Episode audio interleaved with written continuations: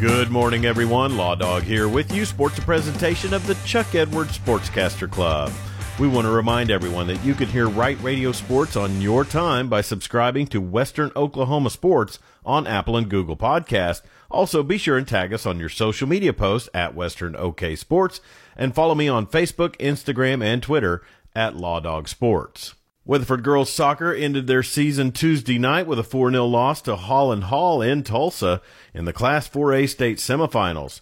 The Lady Eagles are a young team with seven seniors on this year's squad Head coach Lydia Gibbons talks about the impact her seniors made on the program. As a senior group, they didn't get um, a, a, freshman year. COVID took it from them, and just how far that they've come. Couldn't ask for better, better leaders for these girls and better individuals, and you know, just their the, the talent that they that they brought to the team as well. So great group of girls. We're going to miss them tremendously next year. Weatherford girls returned nine regular starters from this year's team, including sophomore striker Braylee Epp who ended the season with 21 goals and their entire defensive back line. Sophomore midfielder Allison Galindo will be the leader, returning in assist with four.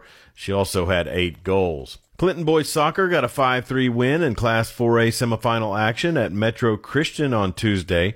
The Reds came out on fire, building up to a 3-0 lead in the first half. After Metro Christian tied the game at 3 with two early first half goals, Clinton got a game winner from Humberto Madera and a security goal from Anthony Velasquez. Coach Jay talks about the composure of his Red Tornadoes. Our kids stepped up when they needed to step up. We all we talk about being mentally tough and the one thing I like about our kids, the game was tied. They don't look. I've, you know, I've heard this from several people that they don't look like they they shake. They, I mean, they just it's steady course. Sooner or later, they know if they get up there and they they play their game, they're going to get one. Clinton is scheduled to play Hilldale in the state finals on Saturday at 3 o'clock at Rogers State University in Claremore. Weather permitting, Elk City Baseball begins play at the Class 4A state tournament today at Edmond Memorial High School. Their first round opponent is Oologah Talala, who qualified through the Verdigris Regional.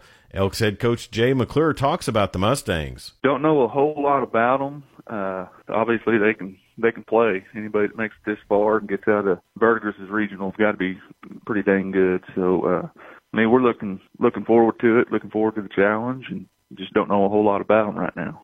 Game time scheduled for today at 1:30. The Class 4A boys state tennis tournament is scheduled to begin tomorrow at the Oklahoma City Tennis Center. Clinton's Matthew Nguyen is competing in the number one singles, and Elk City's Max Murray qualified in the number two singles.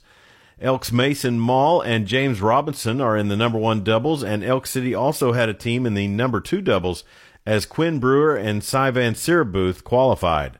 Live scoring can be followed on the OSSAA website. SWOSU men's golf begins play in Winona, Minnesota today for the NCAA Division II Central and Midwest Golf Regional. Head coach Brad Fleetwood talks about the SWOSU men making regional play. Not only making it, but, but getting a sixth seed, you know, kind of middle of the pack, not just barely squeaking in, but getting in comfortably. Uh, again, testament to their, their hard work and their play. And yeah, couldn't be more proud of that group. The Bulldogs are participating in their 10th consecutive regional, having qualified in every season since Coach Fleetwood arrived in 2013.